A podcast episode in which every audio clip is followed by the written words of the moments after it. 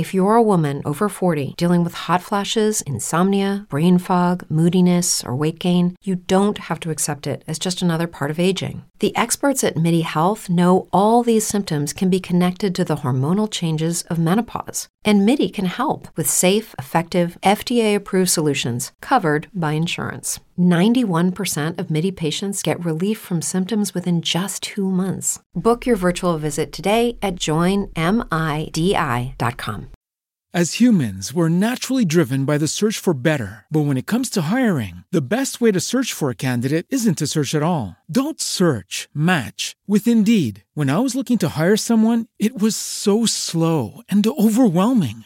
I wish I had used Indeed. If you need to hire, you need Indeed. Indeed is your matching and hiring platform with over 350 million global monthly visitors, according to Indeed data, and a matching engine that helps you find quality candidates fast. Ditch the busy work. Use Indeed for scheduling, screening, and messaging so you can connect with candidates faster. And Indeed doesn't just help you hire faster. 93% of employers agree Indeed delivers the highest quality matches compared to other job sites, according to a recent Indeed survey. And listeners of this show will get a $75 sponsored job credit to get your jobs more visibility at Indeed.com slash podcast. That's Indeed.com slash podcast. Terms and conditions apply. Nightmerica is an independently produced podcast. If you like what we are doing, please consider supporting us on patreon.com forward slash Nightmerica. Welcome to Nightmerica, a podcast that takes you on a tour of the abnormal, paranormal, weirdly true, and truly weird in every corner across this nation. Because whether it's ghosts, aliens, monsters, or monstrous humans, there's something strange in your neighborhood. Episode 40 Slippery Slopes of Death. Ahoy, hoy, Nightmericans. I'm your host, Aaron Sagers, journalist and paranormal pop culture expert and basically researcher of all things weird. And I currently appear on Travel Channel's Paranormal Caught on Camera. So here we are in 2021 after a couple week break. It's good to be back. And with the new year comes new changes. And with that said, I want to take a moment to congratulate my co host, Britt Emmy. When we began Nightmerica, it, it really began as a pandemic podcast project and it has since grown. And Britt is moving along to helm her own upcoming podcast called Talking in the Rye. So I want to wish her all the best with that, with that new endeavor. And I would encourage you to check out that podcast when it launches. In the meantime, we will still be telling stories of the paranormal and true crime right here on Nightmerica. And with that said, I want to welcome a very special guest co host. And her name is Kitsy Duncan. And in addition to being a longtime friend of mine, she's also the host of the Oddity Files podcast and also author of the new book, I'd rather talk to dead people, which you can get right now. So, without further ado, let me bring her in. Hello, Kitsy. Hey, hey. Thank you so much for having me. I'm so excited. I'm excited to have you here. Only, uh, I guess, uh, I, I want to say a couple months ago, but it was more like half a year and change ago. I was on your podcast on the Oddity Files. It was, it was, and it's, it's I'm so excited you asked me to to hang out with you today. Super stoked. I am super stoked as well. And uh, well, I'm managing all the technology on this. So bear with me if there are any hiccups. Uh, we'll just blame it on ghosts. So, yes, we'll, absolutely. We'll do that. Actually, speaking of ghosts, tell me a little bit about I'd Rather Talk to Dead People. It's big news. You have a book out, uh, and what's really the thrust of it? So I was late in the game into the world of paranormal, unlike yourself and so many, uh, you know, friends we have out there. I got into it in my late 30s, and I I went full ham. I mean, I became obsessed. I couldn't get enough of the shows, the the websites, all the stuff, and all the things. And it kind of turned into this YouTube show, which went on to Amazon Prime and somebody, uh, Dave Schrader, you may know, he's also on the Travel Channel with you on Holzer Files, Contact me. He's like, So, uh, Kitsy, have you ever thought of writing a book? And I'm like, well, I have, but why, Mr. Schrader? And he's like, well, I've got this amazing publishing company that they're looking for new authors. It's Beyond the Fray Publishing. And I mean, I, I did, they weren't just like, oh, yeah, write a book. Cause they asked me if I can write. And I'm like, well, I write stories for my mm. podcast. So sure. Yeah, you know. And the book is written very conversationally. I'm not going to say I'm the smartest person in the world, but it's my account of some of the most prolific investigations I've done in my life. And it, I've learned more about paranormal investigating from the ghosts themselves than watching the TV shows and reading books. And that's pretty much what this is, is my journey with the spirits and and why I'd rather talk to them than real life people. So there you go. Yeah, no, that's true. A lot of times the pursuit of the unexplained is a lot more interesting than some of the living, breathing people out there. But yeah, no, I think it's great. And also, yeah, big kudos to Dave Schrader. Obviously, uh, not only a big fan of him and Darkness Radio and the Holzer Files, but he's just a heck of a guy, a good friend of mine. And, you know, he, he really helped me enter this world in a more professional sense. I had been writing about it for newspapers and such, but it was really Dave that opened the door and welcomed me in uh, with the events, and uh, so I, I, that that's just his his nature. I think is to kind of welcome people along and help usher in new talent. So he's I, like everybody's big, paranormal big brother. He is, you know, I very much think of him, even though we're not that much separate age wise, I do very much view him as a big brother and a fellow nerd. He's a big time nerd as well. So, oh, yeah. Uh, big time Whovian, especially. So yeah, that, that's king. Well, congratulations. I mean, I think this is excellent, and I certainly hope that that means you got a book out. That means we'll hopefully see you at some paranormal events and conventions once we actually have those again. Yeah, exactly. In person. So, yes. well, yeah, let's do this. Okay, so we're going to be talking about spoiler alert. We're going to be talking about ski resorts and some odd stories connected to those. But first up, I wanted to see. Yeah, I've been doing this thing, weird news, and I couldn't decide between a couple different weird news topics. So I want to read the headline to you, and then you tell me which weird news story you want to hear about. Okay. Okay. Will I'd be graded on this? That's the main question. There will not be a pop quiz. You will not be graded on this. This is just, it's pick one or the other. Okay. The first headline is Sasquatch sculpture snatched and spotted on side of street. Okay. That's the first one. And the other headline is Haunting on Lane One. Pulley Up Bowling Alley has a ghost that keeps on rolling. Out of those two, which one do you want to hear about? Well, there's a reason I'm going to, there's a couple of reasons I'm going to choose the Sasquatch story. First, I, I recently read the story on the bowling alley, and I am a huge fangirl of Sasquatch. So let's go that route. Okay. See, you threw me off. I really didn't think you were going to go for the Sasquatch story. Oh, he's and... my he's my secret boyfriend, man. Well, I mean, does he know that? Is that that's a little no. bit awkward? Have you uh, acquired some sort of consent about that? It's completely stalkerish from top to bottom. well, what makes wait before I th- what what makes you love Sasquatch so much? You know, I he's just my kind of people and I use the word people loosely. He doesn't like people like me and he kind of has been, you know, social distancing for as far as anyone could ever tell and I appreciate that about him. And I secretly think he just needs a hug from Kitsy to make everything all better. Wow, okay. I mean, I think that that's that, that is that's very deep. Have you you've never had a Sasquatch sighting though? I have not. I have not. But I do live in a, a state forest that is known for Sasquatch sightings. Um, but I, I haven't seen him. I've heard some stuff where I'm like, eh, but okay. I haven't seen him. Well, this is coming to us from uh, Santa Cruz County in California.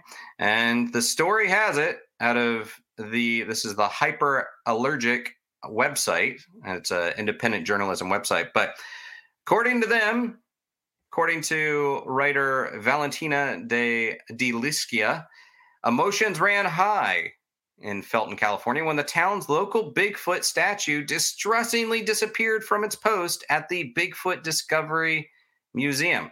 Now, this is not a huge Bigfoot Sasquatch statue, it's four feet high, and it guarded the entrance to the museum for nearly two decades. And it went missing. Uh, this is on November 9th. And also, along with the Sasquatch statue, a large wooden bear statue was believed to be stolen. And Michael Rugg, who is the museum's founder, said that, look, he had to step out really quickly. He had to go pay a bill. We can all relate to that. And when he returned, Bigfoot was gone.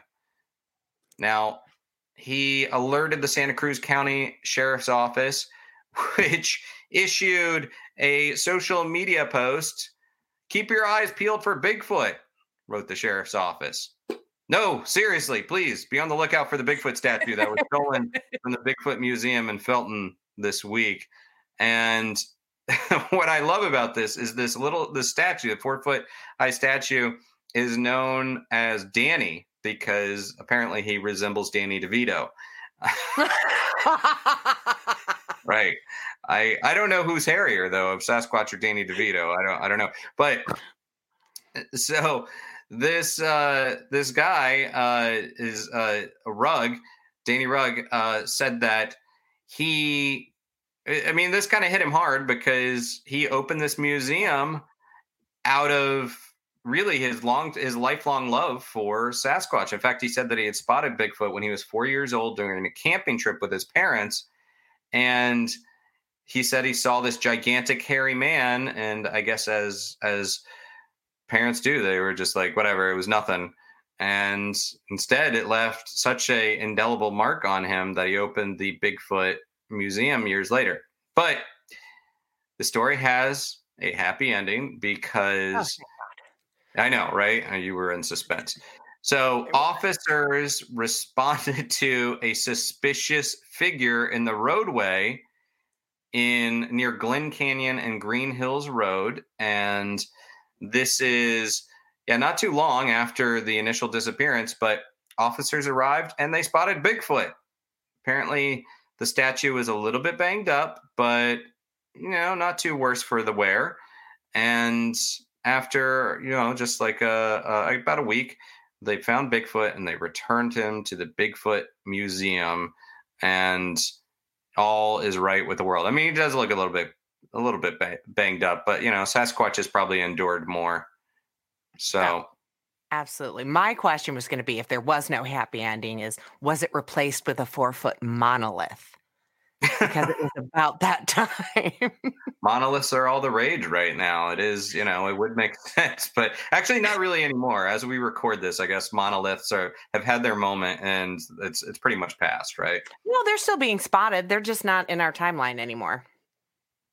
Ooh, very nice. What if there's the what if there's like a Mandela effect of like years later people are going to be like, "Remember the big monolith craze?" I'm like, "No, what what what was that all about? I don't know anything about that.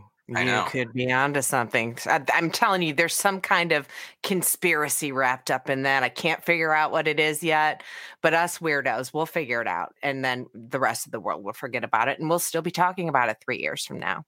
My theory on the monolith is that it is the aliens putting up essentially like construction scaffolding around Earth. and they're going to hang a big sign around our planet saying, under pardon our dust, under construction, bad time to visit, come back at a later date. And and it's really like until humans get their shit together, it's like just, you know, skip this attraction, come back later. Yeah. Absolutely. I mean, it makes complete sense. We are pardon our dust, our galactic dust. Yeah. um, well, let's dive into the let's dive into the topic at hand. Are you a big skier? You like to get out there in the powder? My shirt says today, it says indoorsy. So no. Indoorsy is what Kitsy's shirt says. Yeah. Have you ever done it? Have you ever gone skiing? No, I'm terrified. I'm gonna I'm a klutz like to the nth degree. So I will break something. You know, I used to when I was a kid sled up in Wisconsin at my grandparents' house and I think I ran into a couple trees. That could be what's wrong with me, those concussions from childhood. Oh, food for thought. Maybe that's why you're seeing so many ghosts. Right. should, probably, should probably get an MRI. Uh, the I I well, you know, I grew up in Florida, so I the only skiing I really knew about was water skiing, and I have done it, but I'm so it's not. I'm so not really good at it. It's not really my my thing, my shtick. But when I was a young paid journalist, I did work for a travel magazine, and I was locked away in an office but had to write a skiing article about was something about the best places to ski off season skiing or whatever and the article did so well that they started asking me to write more skiing articles so there was this stretch of time where i was writing a lot about skiing and making skiing recommendations without knowing anything about it and it definitely not being my sport of choice I love that little insider intel. I will not read those articles because did you even know what you were talking about? well, and it just goes to prove that you can really write about anything. Research is a powerful thing.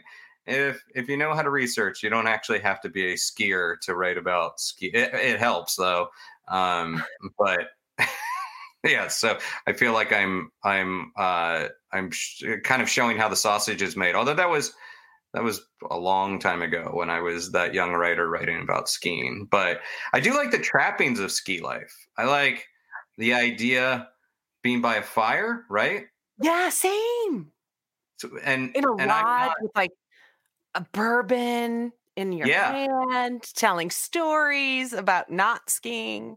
Yeah, a hot toddy. I, and I'm not even I'm not even as as you can see as we record this. I'm wearing a tiki shirt. This is very much you know that's that's my vibe. But I I enjoy the idea of wearing a sweater at a ski lodge or in off like the coast of Scotland or Ireland. I'm not normally a sweater guy, but in those instances in a ski resort, I think I would be very much a sweater guy. So Oh yeah, um, it's got to be like cable knit, a la yeah, yeah. like Chris Evans in oh shoot, what Knives Out? Movie? Yes, it's got to be that exact sweater. Yeah, I see. Okay, I'm I'm down with that. Yeah, a little bit kind of ragtag maybe. It's mm-hmm. it, like it. The sweater has seen some adventures. So yeah. if we can get Chris okay. Evans there, that'd be great too. Um, sorry, did I say I, well, that out loud? you did, and we can acquire the sweater. I I don't. I think it would probably be violating a few laws if I acquired Chris Evans for you. Uh, well, yeah. Sorry. Don't be sorry. No Captain, sorry. he's Captain America. I mean, the thing is, is he's a damn handsome man. And not only is he a damn handsome man and a good actor, he seems like a really good human. He is. He really is. I've been fortunate enough to work with him at the day job. I, uh, my husband and I uh, run a photo op company for uh, conventions, fan conventions, and I've worked with Chris on several occasions. And he's actually, you would love him. He's he's a little snarky, a lot of awesome, and not bad to look at. So right. yeah, I, I I'm excited for weekends where I get to hang out with Chris. Everybody, if you're just uh, recording, tuning in, nobody tunes in. But if you're just listening now, welcome to the Chris Evans uh, podcast, where we talk about our mutual loves for Chris Evans and the sweaters he wears. Um, let's, let's, get back on track a little bit. I'm like, uh, well, we're we're on the same page about enjoying the trappings of ski life, but along with that, we have some cool stories, creepy stories that come out of some ski lodges and resorts and whatnot. And before we get into that, let's hear from one of our sponsors. Nightmerica is brought to you by the Smell of Fear Candle Co. You guys know I am a nerd. You know this. But what you may not know is that I also like candles, and a good smelling candle can bring a lot of character to the room. Well, Smell of Fear candles bring a lot of literary and film characters to a room. These scents are inspired by characters and settings from stories and history. For example, there is the Telltale Heart candle from the Essence of Poe collection. Now, that one smells like those infamous oak floorboards with just a hint of tobacco, which I imagine the narrator to be frantically consuming. Then there is the Gonna Need a Bigger Boat candle from the Cinematic Scents collection. Jaws is one of my favorite movies, and this candle, I love it. It smells like salty sea air, the wood of an old fishing boat, and just a hint of whiskey, which I'm sure Quint was knocking back. There is the Sasquatch candle from the Cryptid collection. And no, it doesn't smell like the stinky beast that we all know and love. Instead, the candle is inspired by the heavily forested areas in the Northwest that Bigfoot is said to roam, and it has hints of redwood, cedar, pine, and earth. Other collections include Literary Redolence, Televised Temptations, Whiff of King, and there are more than 80 candles and counting. In fact, new candles are released monthly. Some of the newer releases are Welcome to Fright Night for real. And that smells like the fresh fruit that Jerry Dandridge was always munching on in the movie. Well, when he wasn't munching on humans. There's also I See Dead People, which is an icy blend of spearmint, eucalyptus, and mint. January's releases are a Crucible inspired creation and something from the Conjuring universe. Now, these candles are a coconut soy blend with no paraffin. That means they are eco friendly. They're organic, they're renewable, sustainable, with minimal environmental impact. They're also clean burning, so there is almost zero soot in comparison to other types of wax candles. They're also slow burning and have a fantastic scent throw, and they are not made with any nasty chemicals. These candles are available in several shapes and sizes, as well as in wax melts, which I really like. The Smell of Fear candles also do wholesale, custom, and a subscription box service that features every month's new releases. The candles can be purchased on Etsy and at thesmelloffear.com. And one final note, and I really like this, is just really cool, is Smell of Fear Candle Co donates a portion of profits to various nonprofit organizations monthly. Past donations have gone to COVID relief funds, pet rescue organizations, and crisis services. So check them out. That's Smell of Fear Candle Co. on Etsy and the smell of smelloffear.com. And now we're back. All right. Works for me. Yeah, right.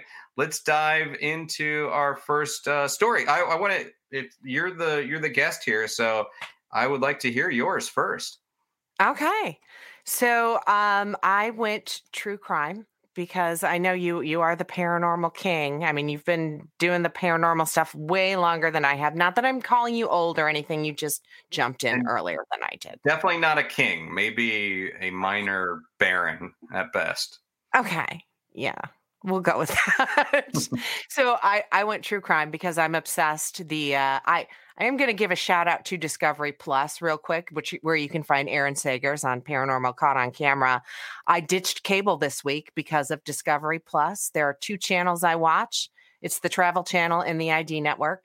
So I did some homework on Discovery Plus for this episode, and I'm going to tell you about a horrific murder that happened in October 2015 at the Alta Sierra Ski Resort, formerly known as the Shirley Meadows Ski Resort in Woodford Heights, California.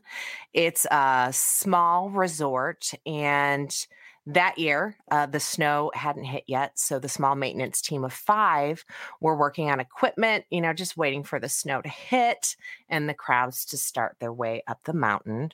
But that morning, a tree had fallen in the road and had taken the only source of communication with it, the landline.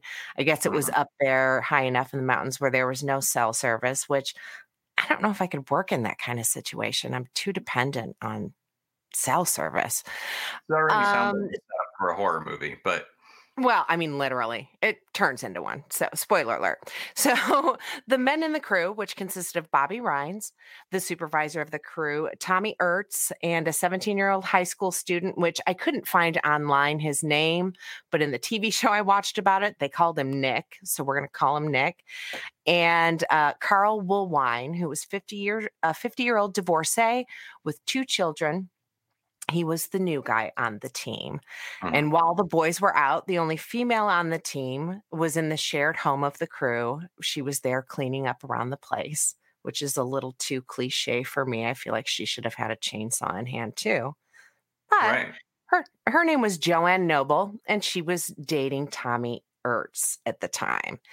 And this is where things get a bit sketchy, but instead of leading you on several directions like the TV show does, and that's why I love them so much, um, we're going to get right to it, kind of. So okay. later that night, heading down the mountain from a weekend getaway, Carl's ex wife Lynette and their daughter Amber spot his van on the side of the road with the keys inside. And I thought, oh, this is it. They're going to find something. But they really weren't that concerned because allegedly his van broke down all the time. But when they got home and they find Lynette's son John at home, and Carl and he was supposed to be at Carl's house, um, Lynette gets concerned so she calls Bobby, who's the supervisor of the crew, and is like, Have you seen Carl? And he's like, No, we haven't, but let me go ahead and call some people and see what I can find out. was very sincere about it and and said, you know what, I'm I'm just gonna do what I can for you. Why don't you go ahead and call the police? Which was awesome. And she was super excited to have his help. Um, but Bobby did say that he hadn't seen him since the late afternoon on the day he left the mountain. So the following day, Lynette makes a missing persons report, and the police can't find anything anything right away. So they bring in everyone on the maintenance crew since as far as they can tell this these were the last people to see poor Carl. And according to our 17 year, year old hero, Nick, he heard a single gunshot after the crew was done cleaning up the fallen tree. And he just bolted down the mountain on foot. Seems a little sketchy. Um, but he said he didn't look into it. He just had a bad vibe about it and left. And the police took it and let him go. So he just he got he had to get out of there is what he was saying. Just yeah. He's like he heard one out. gunshot and was like, I'm out. Nope the F out of there. All right. Literally. Which I mean, if you saw these people in real life, I understand why. Um, but next, police uh, go and grab Joanne, Tommy, and Bobby, and they're all in separate interrogation rooms, and they question them all separately. And uh, in the show I watched, they interv- they did interviews with the police officers, and the police said that Joanne was just coming off sketchy, like she was lying, looking all the around the room. Her arms were crossed, and you know that paranormal uh, researcher pose that's so popular and just mm. looking like she was not telling the truth. You do that well. You you uh for those listening just uh to the audio side of this, you you're you're pulling off the sketchy look really well. I'm just saying. Oh, I thought you were gonna say I was pulling off the paranormal pose. Wow. Well, I mean, I guess that too. But I mean like the just the sketch kind of shifty eyes, you know. I mean, I I feel like right now you you're about to you're you're holding back on committing a crime or something. But okay. all right, but continue. Sorry, not mm. to call you sketchy, but just you you pull off the sketchy look well. Okay, I don't know if I like that or not, but we'll I'll continue. Well, you so shouldn't like it because no, you shouldn't like it because if you if you were to commit some sort of heinous crime, and we don't know yet, but hopefully you'd be able to you could pull off the look better so you don't look guilty. Oh, well, I don't know. Uh, that's why I don't commit crimes because I'm one of those people that every emotion shows on my face. I think you've known me long enough to where I, I can't hide anything because it's all on my face. Yeah. I, I'm glad that that's the only thing keeping you from committing crimes is the fact that it, your expression would sell you out. It's the only reason you're not going on a murdering spree. Look, hey, sometimes sometimes just the fear of jail is is powerful enough yeah. to keep you from going on a, a you know performing uh you know uh, criminal acts. But anyhow, I've already... uh, now I'm going to commit. So I'm going to admit to committing something. This is why I don't commit crimes. So anyhow, go on, continue. Shifty look. Oh, okay. Yeah. Well, we all know I hate people, so I have to have something. Okay. So um, Tommy has that nervous leg shake, you know, where it's just bouncing up and down, and the cops are like, "Oh, he knows something. He's not telling us." Then we have Bobby because they've got all the surveillance footage of you know the interrogation rooms in this show as well and bobby's in sweatpants no shoes no shirt and he's just cool as a cucumber and then just all of a sudden he lawyers up. He's like i'm not saying anything else until i have my lawyer and the cops are like okay i mean we can't do anything else and tommy in the interim of when Bobby has started the lawyer up process, gives a full confession of how the actual events went down because that leg shake was just too much for him. Mm-hmm. He tells police that Carl had made a comment about his girlfriend, Joanne, and he didn't like it. And he went and told Bobby about it because not only was Bobby his supervisor, but he was like a father figure, and Tommy was like a son figure to Bobby. And Bobby was lit. He was not happy about it whatsoever. So he grabbed Tommy and the two went off to confront Carl. Bobby did most of the talking, and both Tommy and Bobby had just been out shooting targets because apparently that's what you do when there's no snow at a ski lodge is you shoot things in the woods. I don't know. Like I said, I've never been to a ski lodge. Um, and blah blah blah. And they each had a handgun on them because they were out there shooting. But according yeah. to Tommy, Bobby just pulled his gun out and shot, shot Carl point blank in the head when Carl was trying to explain what he had actually said.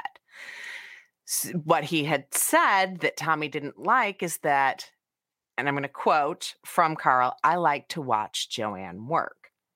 And in the recreation on the TV show, actor Carl, not real Carl, because you know he's dead, um, comes over and says, "No, no, no, no, that's not what I meant. I just like to watch." And then, boom, he got shot in the head. It was very traumatic. God, I love the ID network. Anyway, he said it was taken out of context. Bobby shoots him in the head. Um, Tommy says that right away after that happens, he ran away because he felt like he was going to puke because he had just seen a man die right in front of him and he goes to the house where I guess they all live. Everything's super sketchy in this story and tells Joanne what had happened. Nick had already bolted down the mountain because he knew something was wrong. So, after a little more conversation with police, um, Bobby decides, okay, I don't need a lawyer. I'm going to go ahead and tell you what happened. And then at first he blames it on Tommy, you know, the one thinks of like a son, but then he finally c- confesses to the fact that he didn't mean to shoot Carl, that he had actually just wanted to like scare him. So, after he accidentally, that's air quotes for you guys not watching this, shot Carl, and now he had to do something with the body. He took takes out the backhoe because you know he had that at his disposal and dug a shallow grave. And he and Joanne placed Carl in the shallow grave and then covered him up with this huge um, dirt moving equipment. I don't even know what it's called. So, like I said, I'm not going to lie. Everything um, I've read and watched on this, something still seems off. I still mm-hmm. feel like there's a, a piece of this story missing, but there's not that many murders that happen at ski lodges. I like came across like two, and then I accidentally closed the window on the second one and could never find it again. So this is the one I went with. Um, now, Tommy and Joanne were also interviewed on this episode, and they said that Bobby had recently lost a daughter to suicide, and that his his head just was not where it used to be, and that he may have just taken out his frustrations on Carl, but unacceptable. You get help. You don't shoot somebody and somebody else dies. Yeah. So yeah, um, Ryan was arrested for this podcast right there. in my mixed up sort of way. I mean, when your when your head's not in the right place, it's not fair to make to take someone else's head from the right place. Literally. also, I do appreciate that the sense of disappointment that you you expressed in not being able to find enough murders at ski resorts. Um, this is definitely a true crime podcast uh, trend, a trope that it's like, oh man, couldn't find enough murder and mayhem on the on the I mean, topic. The struggle is real. There's no doubt about it. yes. Uh, okay. So wait. What? Continue. What? Uh, what is there? Any other threads to this? Um, no, not really. After that, uh, he was charged with first degree murder, he being Bobby, but it was later reduced to second degree murder. And then it was a hung jury. And then in May 2017, Bobby Rise took a plea of voluntary manslaughter and he was sentenced to only 14 years in prison. Okay. Both Joanne and Tommy took a plea as felon accessories to murder even before Bobby was officially sentenced, and they each got three years probation. But they were sentenced as you know being accessories to murder but he was never even charged with murder it was voluntary manslaughter so they're they're a little salty about it which i mean whatever you guys were still a part of a murder just saying. Yeah. Um, my wingman for this story was discovery plus where you can also watch the amazing aaron sagers on paranormal caught on camera. But for this story i watched the show murder loves company and the episode was called killer cover up and also the kern valley sun newspaper online. All right well done. I, I have some follow-up questions. Um, okay. first off so we're uh this this is one of the stories where keeping track of the names is like watching is like reading an, uh, of the game of thrones books you know where like which guy is that again? There's like a tommy a bobby uh a carl a nick and uh, carl nick and carl. So the and joanne and tommy were did they stay together? Were they still together during this interview you know what? They didn't say they weren't sitting next to each other, but I mean, I feel like they would have mentioned. No, I don't know. Uh, let's see. That's a question I'll, I will look into for you, sir. Well, it's just it's it's intriguing to me because there's a lot of stories where there's people that are somehow, even when they're involved with something dastardly, it almost like keeps them together. It almost like forges that relationship. It's just fascinating. Um, the other other really pressing question is so it was uh Bobby that was just in the sweatpants and no shoes and no shirt. Yeah. The supervisor Bobby, the guy who actually shot Carl. So what happened with in the interim with his shirt and shoes that's the mystery that maybe that's what's really not striking you as right in this story because that's my like what boy where where where'd your clothes go? Like what why was he half naked? I'm assuming they went and arrested him at this See, I think what's so sketchy is like this place where they all live together, except Nick and Carl. It was like Tommy, Bobby, and Joanne lived in. Now, Bobby called it an actual trailer during the questioning um, on the surveillance camera, but they showed it like a cabin in the recreation. So I think those three were living together. I think there was a little more going on with those three oh. than we were yeah, that's mm. what I'm I'm going with. But I'm assuming they just came to his house and arrested him on the spot and didn't let him put any clothes on. I mean, is that a thing? Do do the police do that? I mean, I could understand the police not wanting you to take a moment to exfoliate and mo- moisturize before they bring you in for your mugshot, but it seems like putting on shoes and a shirt is especially especially because then you're gonna throw them in a, an interrogation room for who, knows how long. You know if they haven't put on a little deodorant and a shirt they're gonna be stinking up the, the place you know? So i think yeah. I, I think that the clothes that's a lingering it's a it's a lingering question. Yeah. So yeah, I think you're right. I think that's part of what made it sketchy. I feel like the police should maybe have like a a swag box when they take you into the interrogation room that has like deodorant, a bottle of water, you know, maybe a pair of socks in case you leave the house without your shoes. I don't know. That that might be something police stations might want to do like some little maybe aromatic uh, pillow filled with like lilac or chamomile or something so you can just you know calm the leg shakes. Right right. Yeah no it makes sense. I don't know i think at the very least for law enforcement it seems like you want to make certain that before you have someone for a perp walk, before you arrest someone, you should at least follow the barest restrictions for getting served at like a McDonald's. You know, no shirt, no no shoes, no service, no shirt, no shoes, uh, no arrest. You know, like yeah. just or at least you know give them a moment so they can be presentable. I don't know, but um, not to make light of a of, of, a man's murder. It's very sad, um, but, but also very what, weird. What keeps us sane telling these stories yeah. is you got to add a little bit of humor to it. Exactly. Well, I'll tell you that I like that one. Um, I mean, as far as weird ski resort, ski lodges, uh, tales, it's, uh, I mean, it's it's sufficiently dark, and it's also uh, if if it was simply I like watching Joanne work, man, that that was a quick trigger right there. Yeah, that's my thoughts as well. That's why I think maybe there was a excuse me, a little menage a triangle thing going on in the trailer. I don't know. Yeah, some shenanigans happening in that trailer. Uh, um, wow.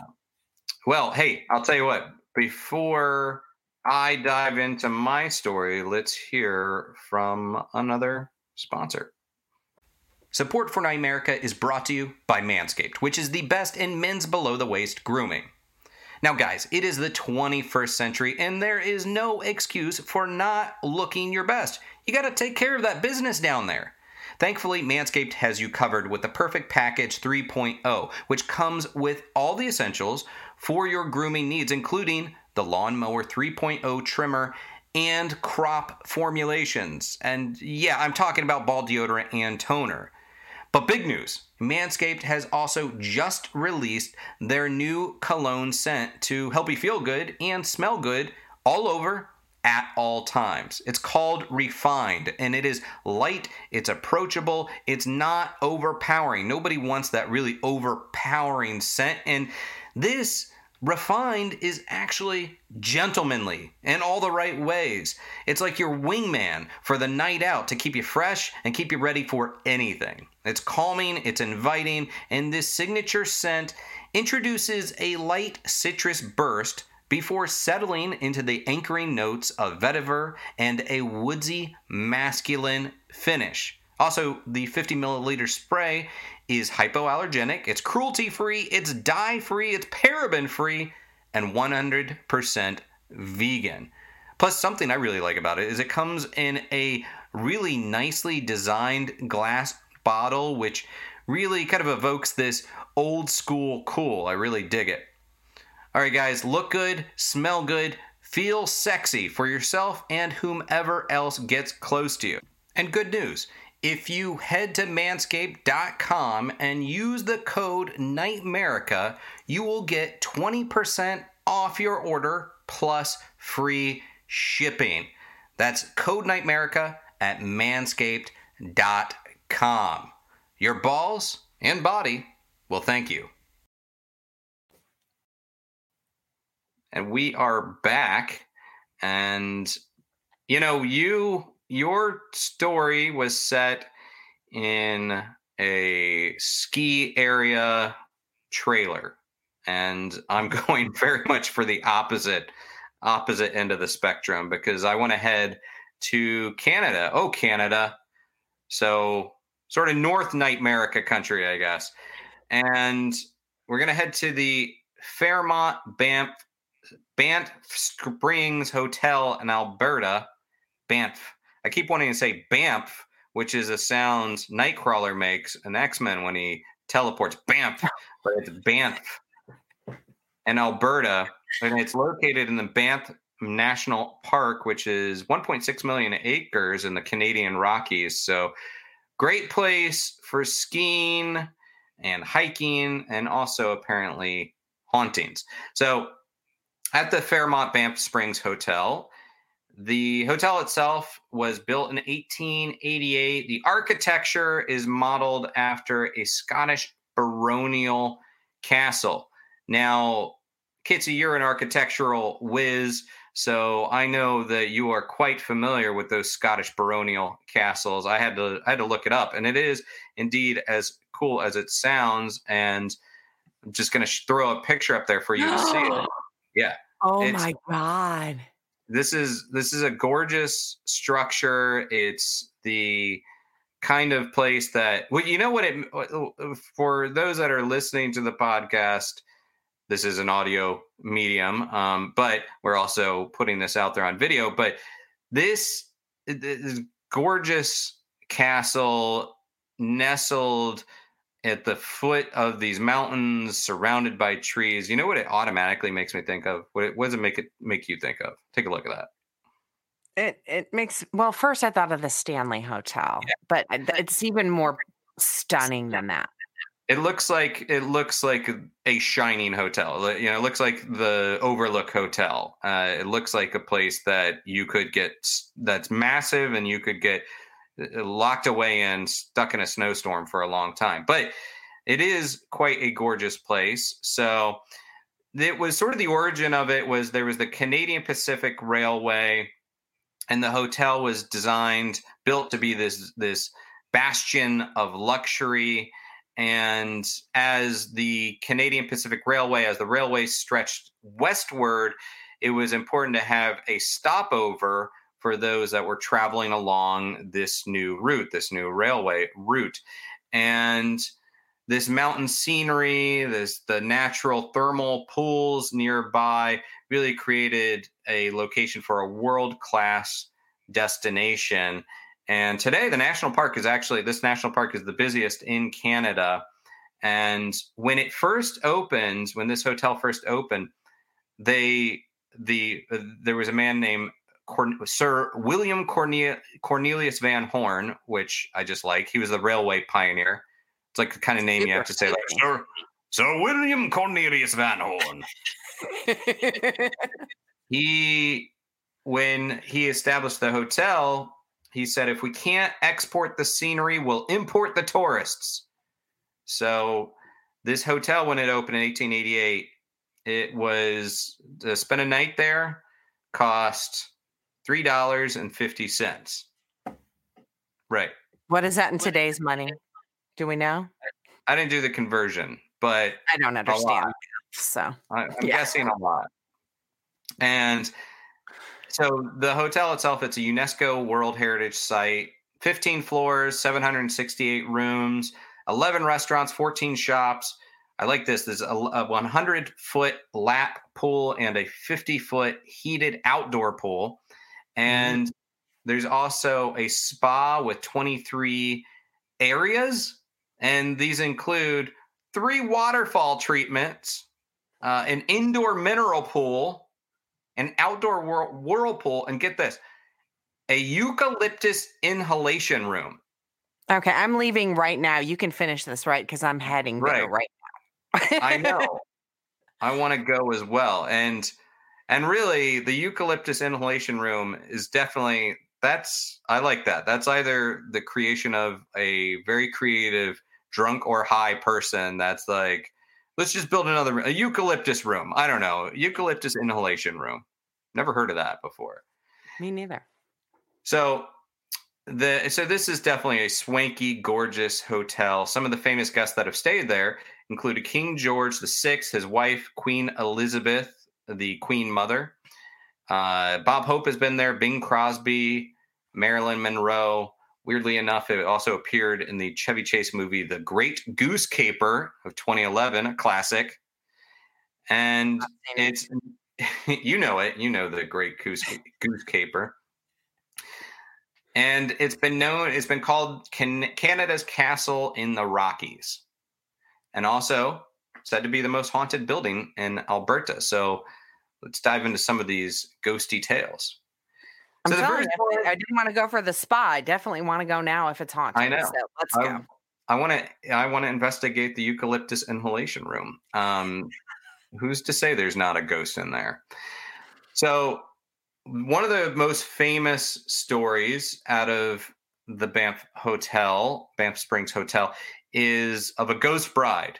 Classic, classic paranormal trope, the ghost bride, right? Lady in white. Lady in White. Well, this particular story dates back to the late 1930s. Some of the stories put it 1920s, but the most consistent uh, date I can find is late 1930s. So the story is young woman, young couple, wedding day, happy day. She's decked out in her wedding gown, ready to go. And she descends the hotel's marble staircases. Staircases. Oh. One one staircase, marble staircase. And obviously quite happy. Maybe she's a little giddy. Maybe she's moving quickly, but something startled her perhaps or maybe she hooked the heel of her shoe as she was going down been Others say other other stories say that she actually caught like uh, caught herself on a flame, went too close to a flame of a candle, and and uh, started to catch on fire a little bit. But whatever happened, the consistent part of the tale is that she fell.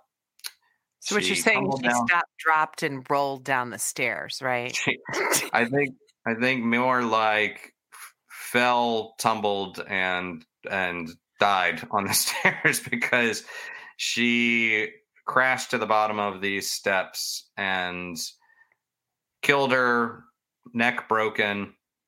And now it's hard to pin down some of the facts with this, but this is such a popular story that some people say that they've seen this apparition of a woman in her wedding dress dancing in the hotel ballroom or walking down the staircase or in the Rob Roy bar of the hotel, which I like. I like the most. The yeah. anytime you got a little booze and booze.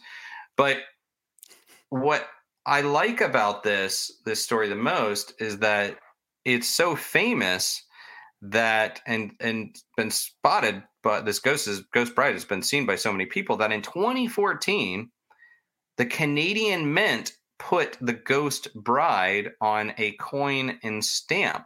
Oh, and yeah, and David Roberts, who was regional vice president and general manager of the hotel at the time, said, We have long been known to visitors around the world for the tragic tale of the Ghost Bride. Her chilling resemblance has been expertly captured on this new coin and stamp, and it's a novel way for her spirit to live on beyond the walls of the hotel. And this let me this this coin and stamp. It's kind of nifty. I don't have a picture on hand, but I'll put it up on the Instagram. It's a lenticular image, so you see the ghost bride's face, and then as you move it, the bride's eyes suddenly open, and then the candles that are in the background light up, and also you see the image of the the majestic hotel in the background. So she's a popular spirit there but she's not the only one she's like i love how they've embraced it though and are like yeah we're excited to have this coin and come see our bride pretty much exactly and i always like it you know there was certainly a time when there were establishments that didn't embrace their ghost stories they thought maybe it was bad for business at one time, but now there's a lot of people that do kind of embrace that. It's good for business. But the other one that they embrace is the ghost of Sam McCauley. Now, Sam was the former head bellman of the hotel. Sounded like a really friendly guy, actually. Oh, White hair, plaid jacket, and a Scottish accent. And my favorite. All right. of them. I, he he just sounds like a lovely man. Good old Sam McCauley. That's not an that's not a Scottish accent. I don't know what I was just doing there. I can do Scottish accents, but that wasn't it. Uh, and good old Sam McCauley. Can you do a Scottish accent? Oh no, I can't. All I can do is Wisconsin. Hey there, don't you know? That's the only accent I can do. I mean, that would also be a good voice for a ghost, but I like it more if it's you know, like like ah, Sam McCauley. That's, That's also it. not Scottish. That wasn't Scottish. Dang, we need um, Scrooge. Where's Scrooge McDuck when you need him? I know. Where's David Tennant? That's that's what we need. So um, Sam McCauley, uh, he worked there for more than forty years, from the 1930s until he died in 1975. And what I love about the stories of Sam the Bellman is that he was reported. One of the earlier reports is there were two elderly women and they couldn't get into their room one night, one cold night, and they called the front desk for help, but Bellman wasn't picking up or he was taking too long to arrive. But a night Bellman did arrive, and he offered to help these ladies. And in fact, he was a friendly white haired old bellman who mm-hmm. apparently appeared out of nowhere, had a key in hand, and let these little old ladies in. And apparently, he said there was, you know, no no bellman on duty that could help them.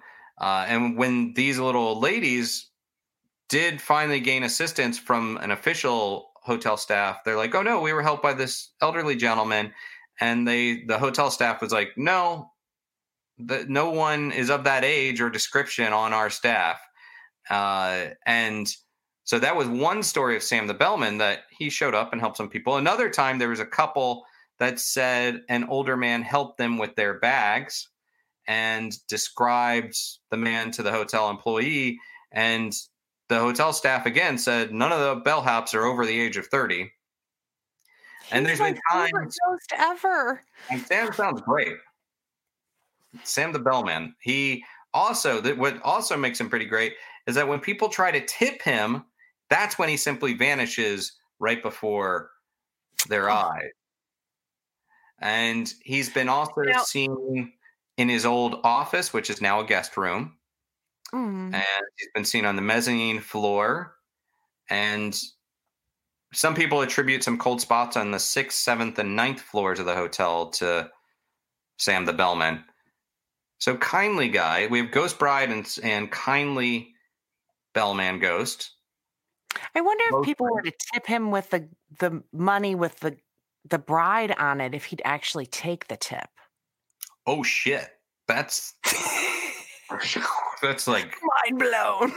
That's next level. That's I like. I don't know. Whoa!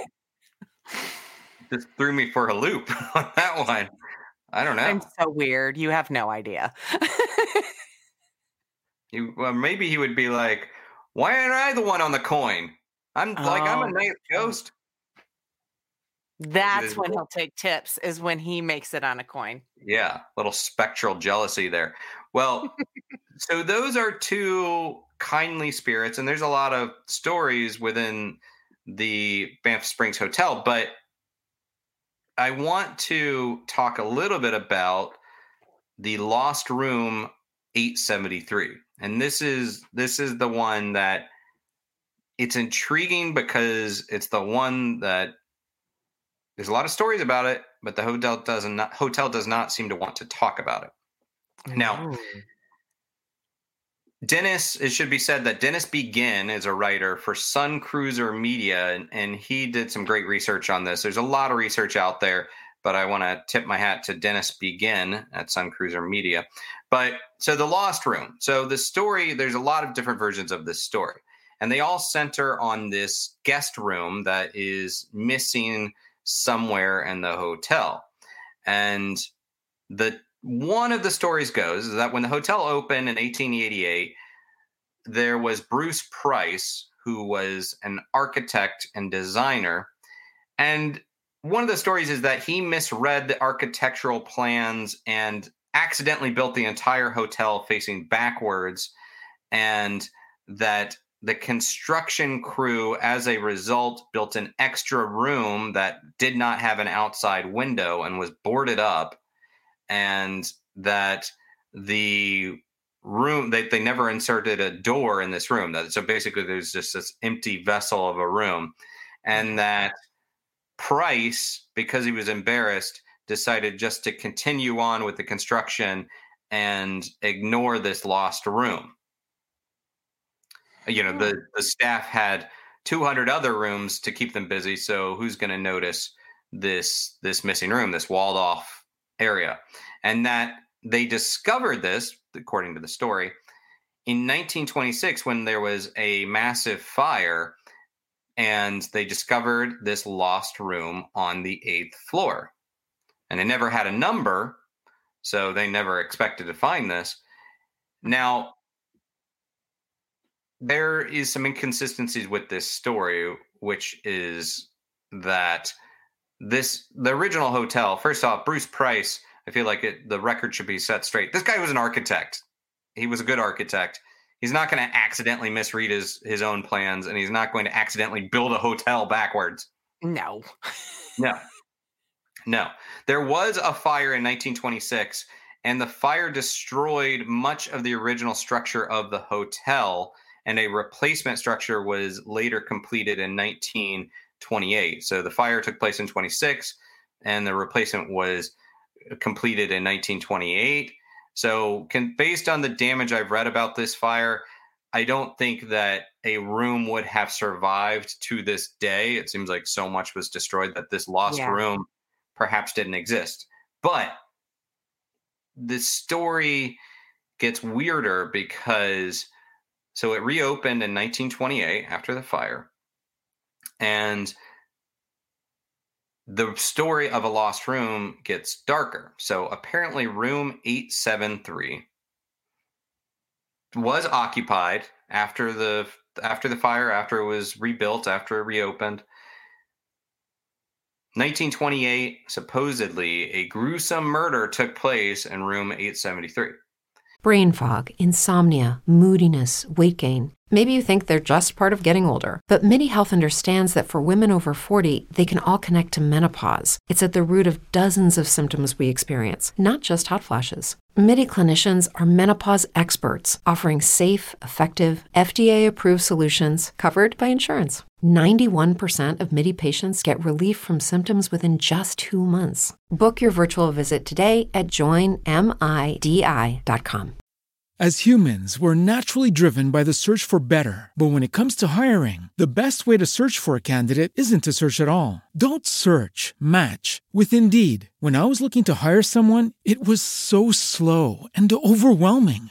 I wish I had used Indeed. If you need to hire, you need Indeed. Indeed is your matching and hiring platform with over 350 million global monthly visitors, according to Indeed data, and a matching engine that helps you find quality candidates fast. Ditch the busy work. Use Indeed for scheduling, screening, and messaging so you can connect with candidates faster. And Indeed doesn't just help you hire faster. 93% of employers agree Indeed delivers the highest quality matches compared to other job sites, according to a recent Indeed survey. And listeners of this show will get a $75 sponsored job credit to get your jobs more visibility at Indeed.com slash podcast. That's Indeed.com slash podcast. Terms and conditions apply and that again this is one of those classic tropes murder suicide that apparently a husband had killed his wife and their young daughter and then proceeded to take his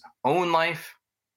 And that this was so traumatic that they boarded up this area this room and no longer allowed people to be in there but instead, the room, people could hear from where the room once was strange sounds, screams, shadows moving about the area, maybe even a bloody handprint of a little girl Mm-mm. in the area on a mirror.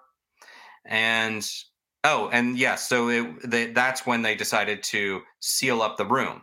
The, there was this murder, and then they decided to seal up this room. And there's still apparitions claimed to be spotted in the hallway. Now, officially the hotel does not wish to talk about this story. There is there's not there's not documentation that I could find about a gruesome murder taking place in 1928 in Alberta in this hotel. And it seems like something that would be documented. Yeah. But there does seem to be evidence that there was something of a room there. Room 8 still 873 apparently there are rooms ending with the numbers 73 on both the 7th and ninth floors but not on the 8th floor.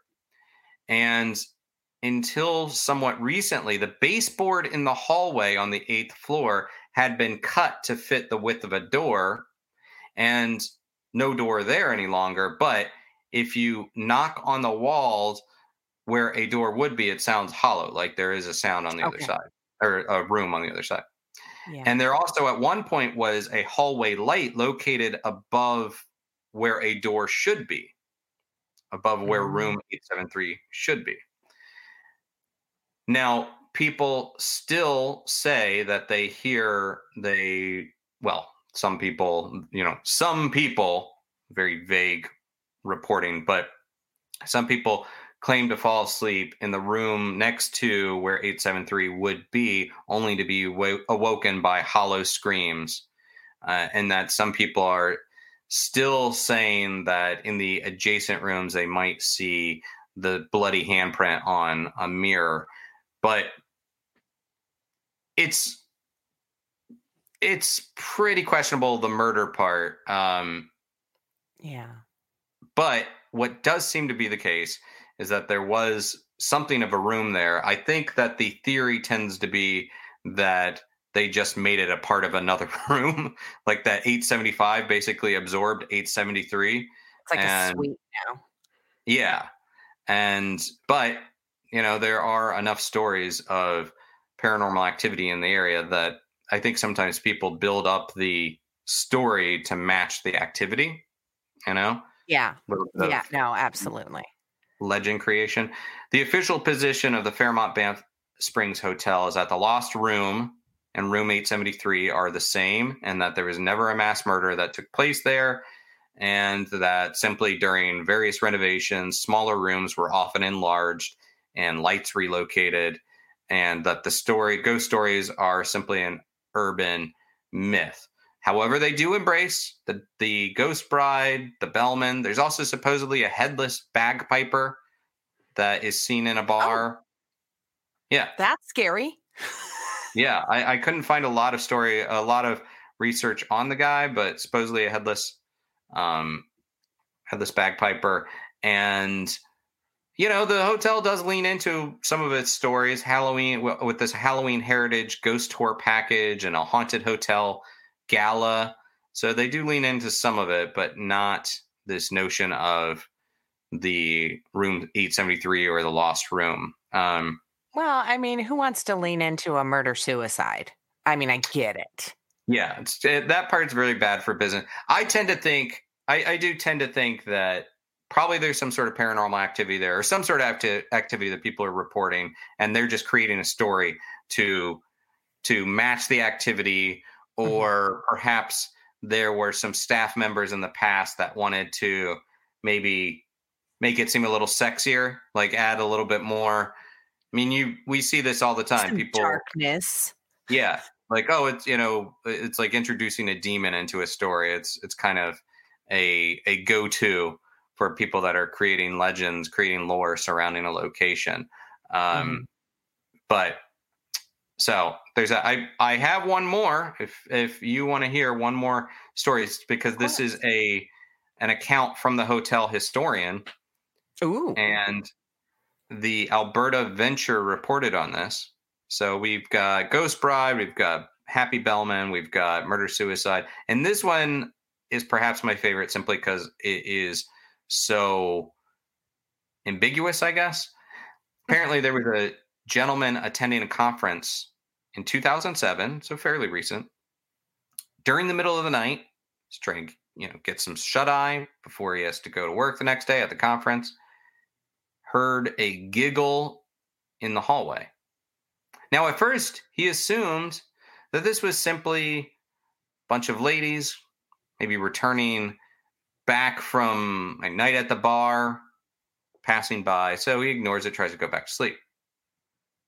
But then the giggling continues, gets louder eh, even, and seems to get closer. And in fact, sounds like it's in the room right next to him, right on the other side of the wall. And then sounds like it's in his room.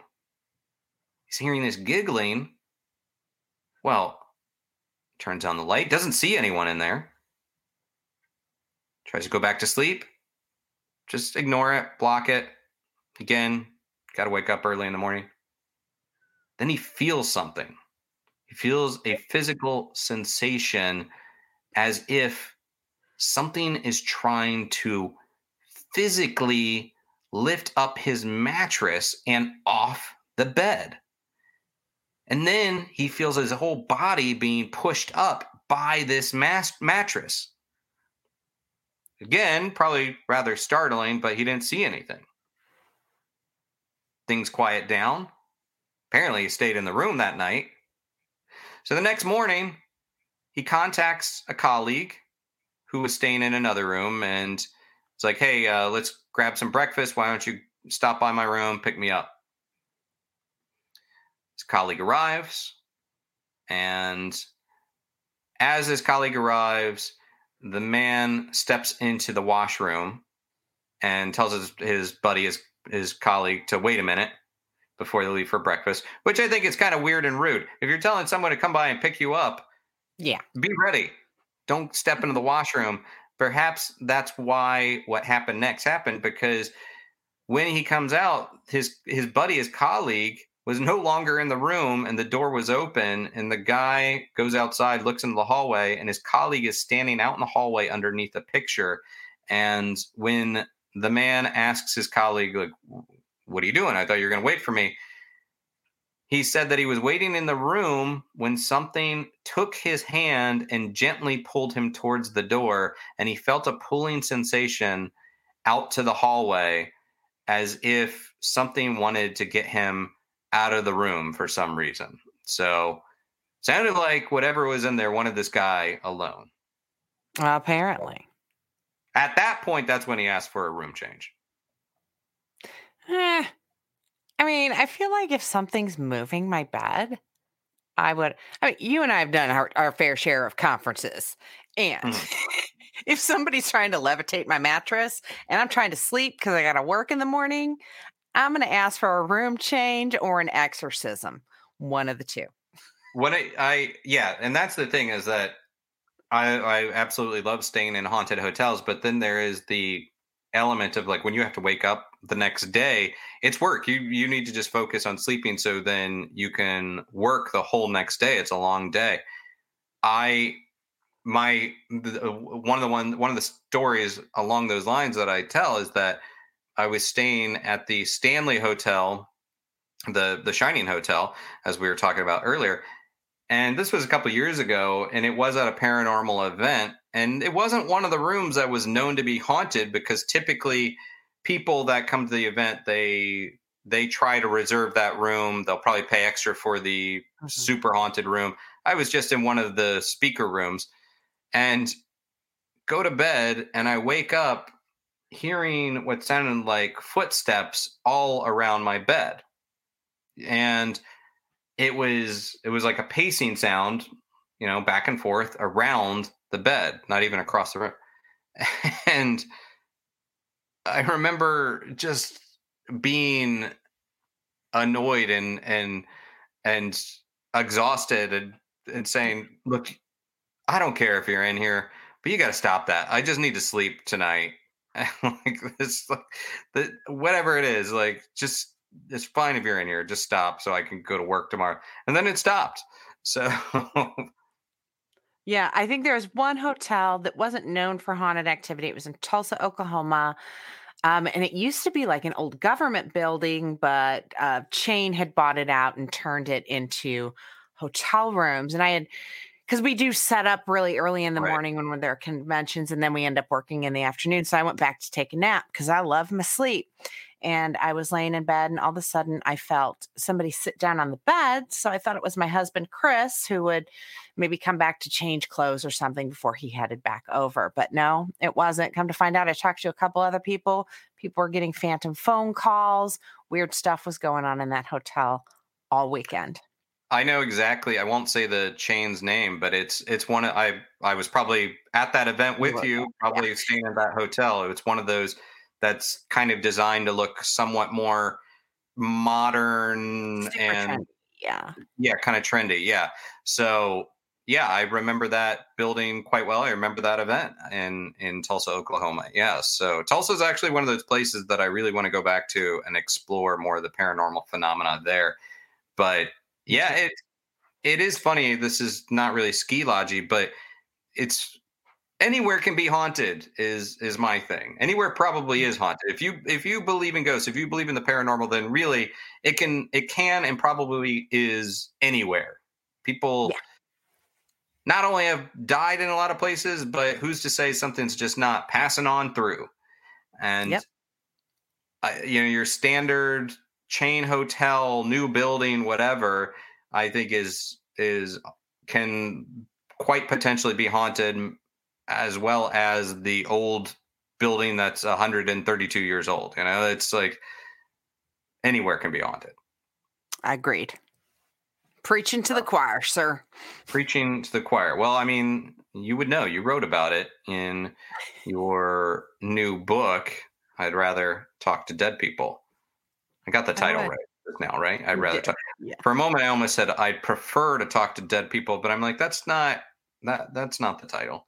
And so I'd rather. No, that's not how Kitsy talks. That's not how Kitsy talks. Well, before I'd rather. I you, before I let you go, what what's sort of happening? What recommendations do you have in the world of paranormal pop culture or regular pop pop culture? Anything that you want to put out there? What do you um? So I've I've watched a bunch of awesome stuff uh, uh series on TV. I like I said I, I ditched cable um, HBO Max has a series on it called Ghosts. It's from the BBC. Definitely check it out. Snarky humor, all the hauntings, the ghosts are hilarious in it. Really, really fun time.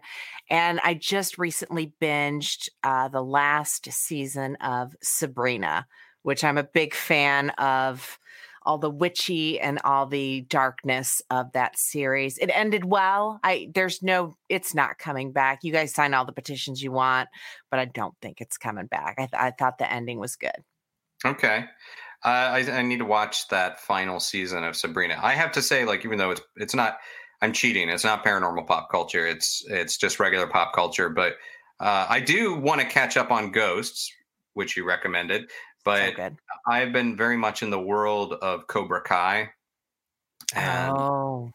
absolutely love that show. And the third season dropped just a few days ago on on Netflix. So I'm loving that. It's quick, quick, easy watch, but highly entertaining and not not paranormal at all. But um, you know, it's it's scratching that itch for me right now. And yeah, it's got that that geeky vibe that is Aaron oh, yeah. Eh, if you want to go geeky, Doom Patrol, so oh, good. Oh, I love Doom Patrol. I, I would write a lot about it for Den of Geek, and at first it was a show that I was very skeptical of, thinking it was just going to be okay, a lot of quirky characters, but in addition to it being really funny and body, it has so much heart. It's it's such a a really impactful show, and yeah, I, I that's that's a great one. I'm looking forward to that one returning.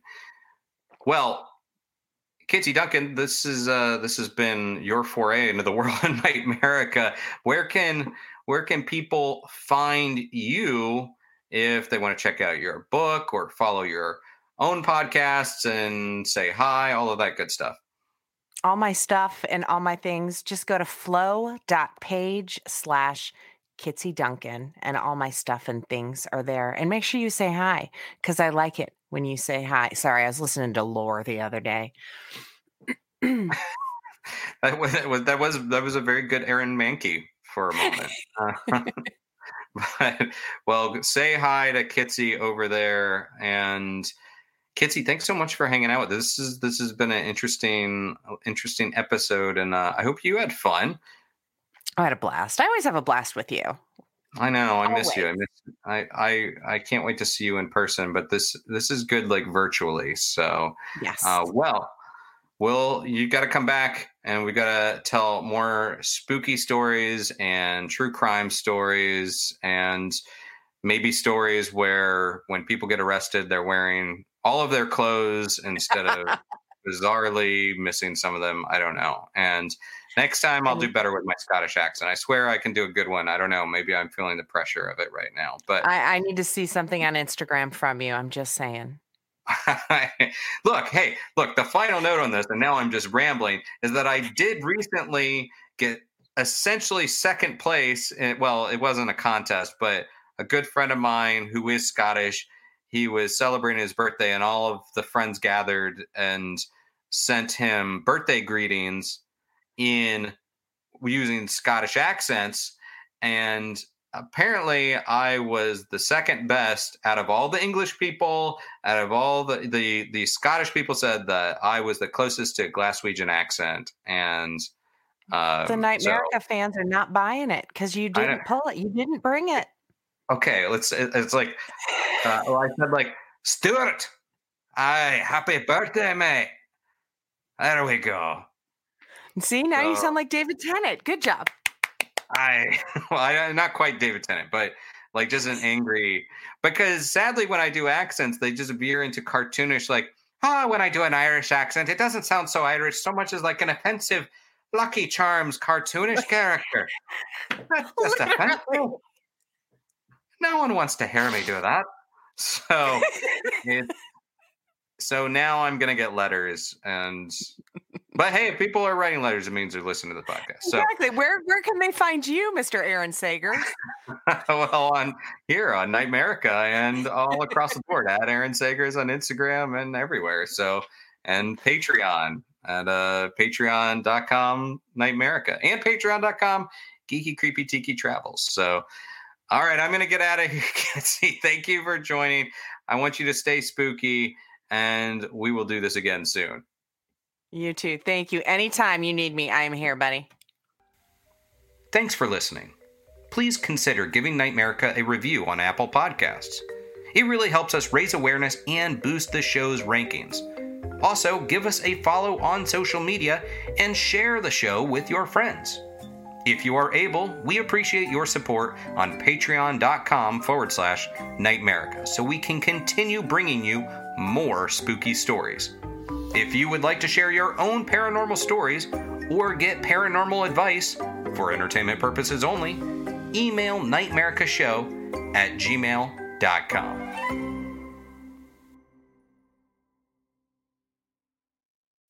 As humans, we're naturally driven by the search for better. But when it comes to hiring, the best way to search for a candidate isn't to search at all. Don't search, match with Indeed. When I was looking to hire someone, it was so slow and overwhelming. I wish I had used Indeed. If you need to hire, you need Indeed. Indeed is your matching and hiring platform with over 350 million global monthly visitors, according to Indeed data, and a matching engine that helps you find quality candidates fast. Ditch the busy work. Use Indeed for scheduling, screening, and messaging so you can connect with candidates faster. And Indeed doesn't just help you hire faster. 93% of employers agree Indeed delivers the highest quality matches compared to other job sites, according to a recent Indeed survey. And listeners of this show will get a $75 sponsored job credit to get your jobs more visibility at Indeed.com slash podcast. That's Indeed.com slash podcast. Terms and conditions apply.